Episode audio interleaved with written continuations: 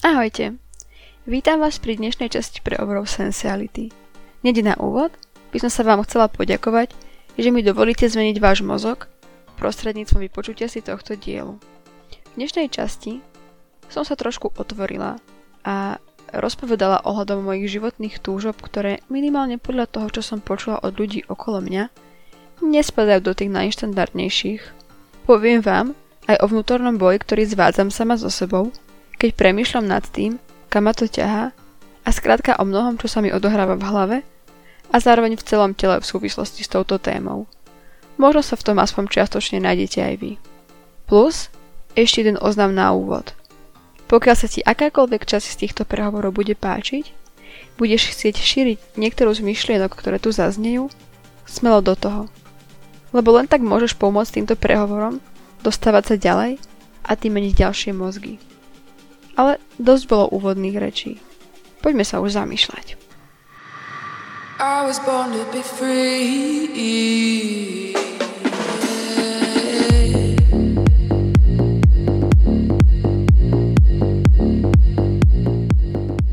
Ahojte. Prihováram sa vám opäť v tejto solo forme po trošku dlhšej dobe. Možno ste si to všimli, ale Začala som sa rozprávať už aj s inými ľuďmi a aj napriek tomu, že som z toho ešte vždy nervózna, je to v konečnom dôsledku, myslím, oboj strane veľmi obohacujúca skúsenosť. Čiže pokiaľ by ste mali záujem podeliť sa o svoje vnútorné pochody a procesy, tak mi neváhajte napísať a nejako sa dohodneme. Ale aby som si tu nerobila len reklamu a prešla k veci, posuniem sa ďalej a štandardne k tomuto konceptu sa spýtam. Ako sa máš?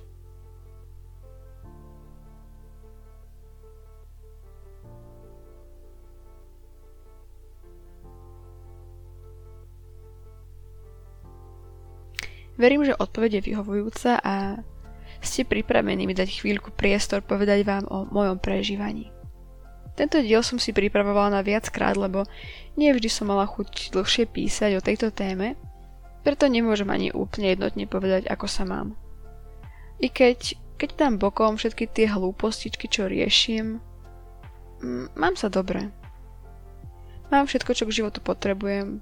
Jedlo, bezpečný priestor, teplo domova, pár blízkych ľudí a čo viac mi môže chýbať však? Aj asi preto, že mám všetky tieto základné potreby naplnené, mám priestor zamýšľať sa nad nejakou hĺbšou sebarealizáciou, spokojnosťou, zmyslom mojej cesty na tomto svete a tak ďalej. Tým sa dostávam k tomu, že vo viacerých sférach svojho života vnímam určitú cyklickosť. A k jednej tejto cyklicky opakujúcej sa veci by som sa chcela teraz vyjadriť. Je to taká vec, ktorá je jedna z tých, kvôli ktorým sa občas cítim, že nepatrím do tejto spoločnosti, že skrátka nie som stavaná žiť v tejto dobe. Hoci neviem, či pojem táto doba to odzrkadľuje, lebo aj to, že v nej žijem, mi dáva možnosť sa nad tým vôbec zamýšľať, čo znamená, že môžem byť vlastne asi rada, že som v tejto dobe a môžem toto riešiť. Každopádne Teraz bola táto moja vecička nejaký dlhší čas tichšie. Myslím, že hlavne celé leto bola taká potlačená v úzadí a pravdepodobne aj preto, že leto je minimálne pre mňa väčšinou dosť dynamický čas. Je rozbehané, takmer bez zastavenia sa. A preto sa táto stále vracajúca myšlienka, či túžba, nemala ani priestor prejaviť sa. Zároveň v podstate celý tento rok bol taký rozlietanejší a naposledy som ju tak veľmi intenzívne cítila a vnímala na začiatku roka. Možno niekedy vo februári pred odletom na Havaj. Občas ma prišla pozdraviť aj inokedy, ale zvyčajne iba na chvíľku a aj to väčšinou v čase, kedy som sa necítila v 100% stave. Ale teraz, keď sa čas jeseňou akoby spomalil, je opäť tu, vo svojej klasickej plnej sile a trochu som na ňu už ja aj moje najbližšie okolie pozabudla, ale opäť sa prihlásila o slovo. Aby som už nehovorila v záhadách, tak vám prezradím, o čo sa jedná. Pretože niekde hlboko v sebe mám totiž to túžbu túlať sa svetom. No, teraz sa možno budete čudovať a poviete si, že na čo, veď veľa ľudí rado cestuje, túla sa, len tak sa len tak zgíňa, ako sa hovorí. A na tom by nebolo ani nič také divné, len ja to myslím doslovne. Pretože cyklicky sa mi vynára chuť vziať si batoh a ísť len tak niekam. Len kráčať a byť so svojou myslou, s prírodou, so životom, s bytím v prítomnosti. Chápete? Ísť pešo a nie len na jedno príjemné poobedie. Neviem racionálne objasniť, odkiaľ táto túžba pramení, ale niekde tam hlboko vo mne vyviera a prúdi mi telom. Bije sa vo mne trochu práve aj to, že neviem úplne hlavou zdôvodniť, prečo to mám tak neviem si nájsť nejaké ultra racionálne prínosy, ktoré by som v tom videla a zároveň fakt, že to nie je možno úplne bežné a keď to niekde nadhodím, tak väčšinou na mňa ľudia pozerajú, že mi pekne zahrabáva na hlavu, tak o tom tak vo všeobecnosti radšej ani príliš nehovorím. Už aj bez toho sa občas cítim ako čudačka a že nezapadám. Pamätám si, keď som bola ešte aj na bakalárskom a magisterskom štúdiu, tak som si hovorila, že hm, keby neskončím školu, tak beriem batoh a idem sa túlať svetom.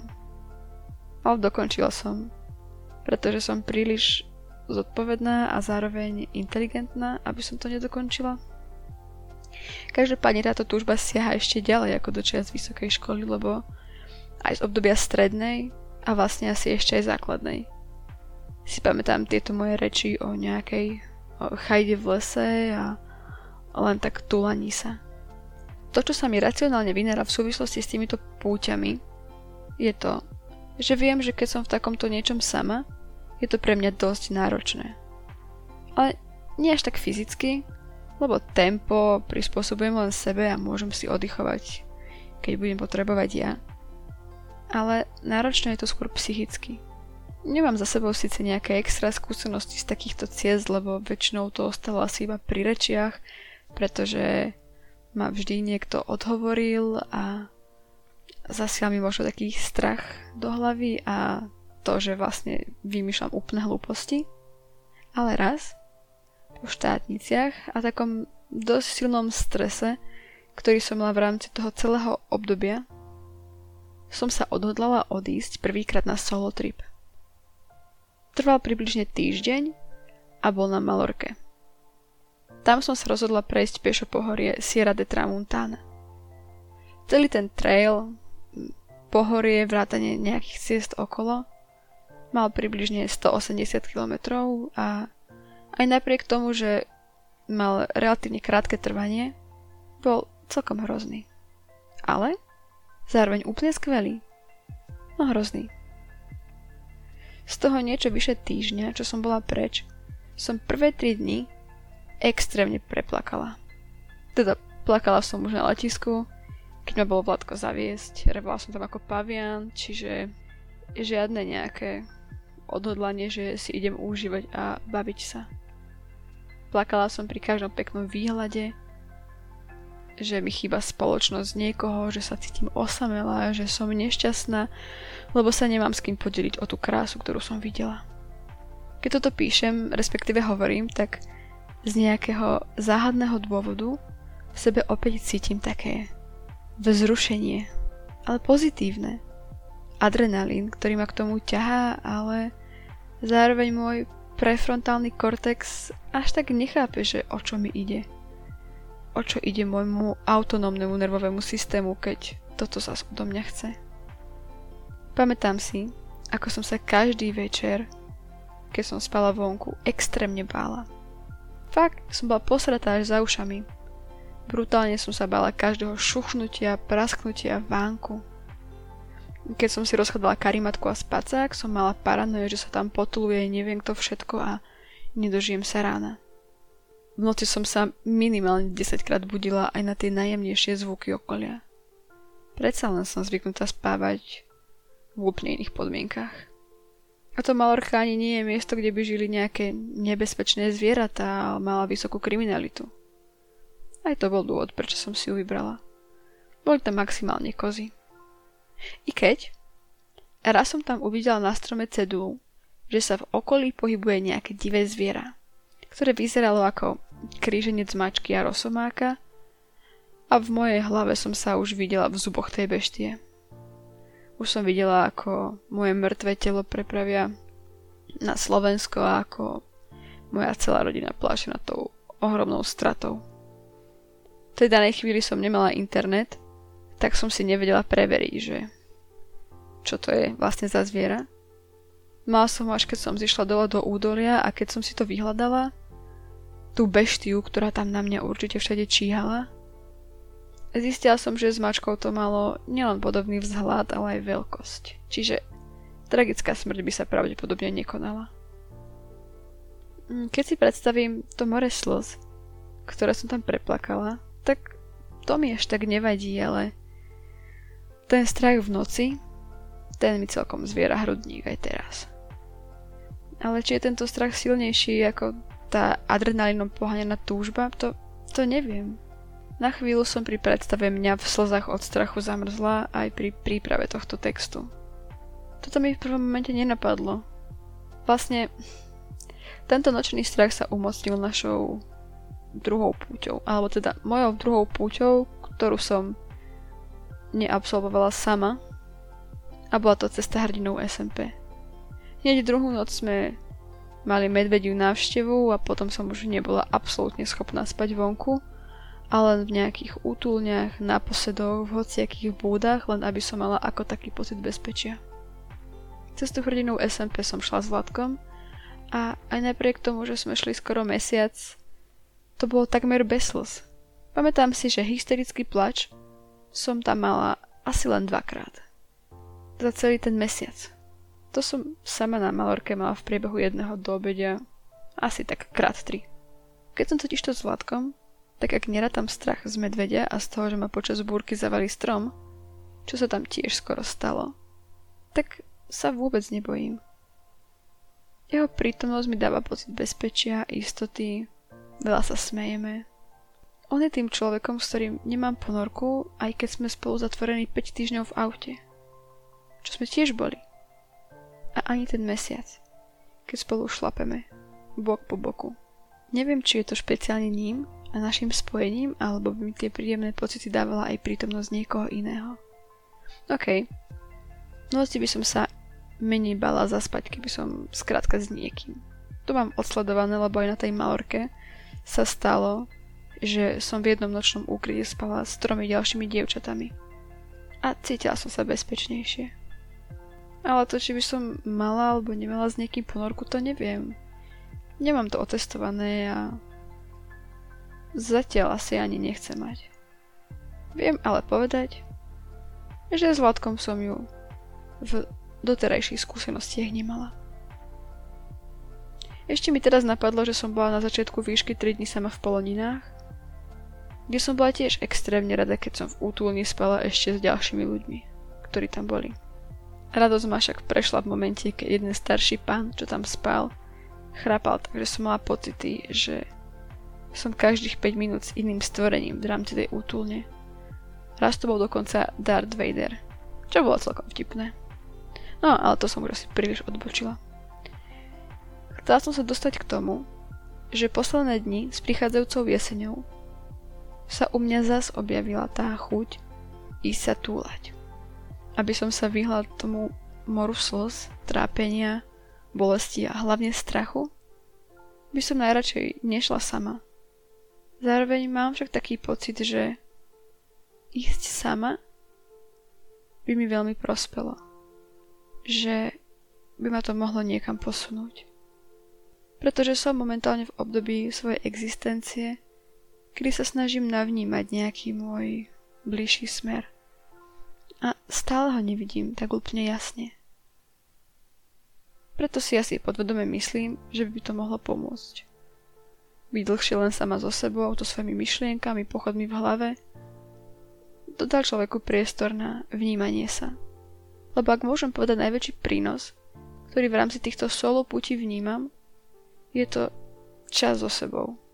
Čas, kedy sa človek spolieha len ale na seba. Čas, kedy riešiš len to, čo sa deje v tebe. Je to priestor na vnímanie svojho vnútra, potrieb, strachov, blokov, myšlienok, prežitkov. Na začiatku som síce povedala, že neviem, aké racionálne prínosy to má. A povedala som to kvôli tomu, že neviem, či sú tieto prínosy racionálne, ale určite tam sú. Solopuť posúva tvoje hranice, rozširuje obzory, ukazuje ti, čo všetko zvládneš, že sa vieš o seba postarať. To je dôvod, prečo ma to láka. Viem, že by som určite veľa plakala. Viem, že by ma to celé veľmi bolelo. Viem, že by som v danej chvíli možno lutovala, že čo som vymýšľala a prečo som šla, prečo som neostala radšej v pohodlí a bezpečí domova. Ale zároveň viem aj to, že by som sa dostala bližšie k sebe, k svojmu vnútru, prežívaniu, k svojej ceste. K ceste, ktorú teraz možno aj kvôli zahlteniu inými vecami až tak veľmi nevidím. Zároveň cítim, ako by som úplne nebola stvorená pre takú bežnú prácu od 9. do 5. ako sa hovorí. Keď dlho sedím a pozerám do kompu, bolia ma z toho oči, chrbát, celý človek. Vnímam, ako mi moje telo hovorí, že na toto nie som stvorená. Som síce v prostredí, ktoré mi nevadí. Mám milých kolegov, som odvetví, ktoré mi príde zaujímavé, ale stále mám pocit, že toto nie je ono. Možno si veľa ľudí povie, že však tak to mám aj ja, tak čo vymýšľaš? Nebude ťa vždy všetko len baviť. Ale ja sa na to takto nepozerám. Ja nechcem zatínať zuby a robiť niečo len preto, lebo mi to dáva istotu. Len preto, že mi to dáva peniaze a možno nejaká časť z toho ma baví. Nechcem zatínať zuby, keď necítim, že to je to, kde som ako doma. Že to je to, kde cítim ten zmysel a vidím sa v tom. Toto sa mi odohráva v hlave. Možno je to aj pripomienka pre niekoho z vás, že nie ste sami. Že môžete mať divné nápady, ktoré pre ostatných ľudí pôsobia napríklad zbytočne a detinsky. Počúvam reči typu, že v mojom veku by som mala myslieť na iné veci a nie na toto že by som mala pozerať buď to na kariéru alebo na rodinu a nie na takéto hlúposti. Mala by som musieť to a hento a nie tamto. A takto sa žena nemá správať a máš robiť veci inak a chcieť veci inak a byť vlastne niekto úplne iný. Bije sa to vo mne, áno. To okolie je silné a aj názory z výchovy sú hlboko zakorenené. Hoci veľa vecí robím inak, Nerobím ich tak, ako sa odo mňa očakáva. V tomto to ešte úplne neviem. V tomto sa ešte asi bojím. Aj keď neviem úplne čoho. Možno toho, že zlyhám, možno toho, že zahodím istotu a ostanem sama, bez príjmu, len s vyhasnutým nápadom, ktorý sa strátil niekde na púti. Na jednej strane cítim takú dôveru v proces, v to, že veci nejako budú že sa to celé nejako vyvrbí, keď odhodím ten strach. Strach, ktorý ma zväzuje od toho, aby som urobila ten prvý krok a šla do neznáma.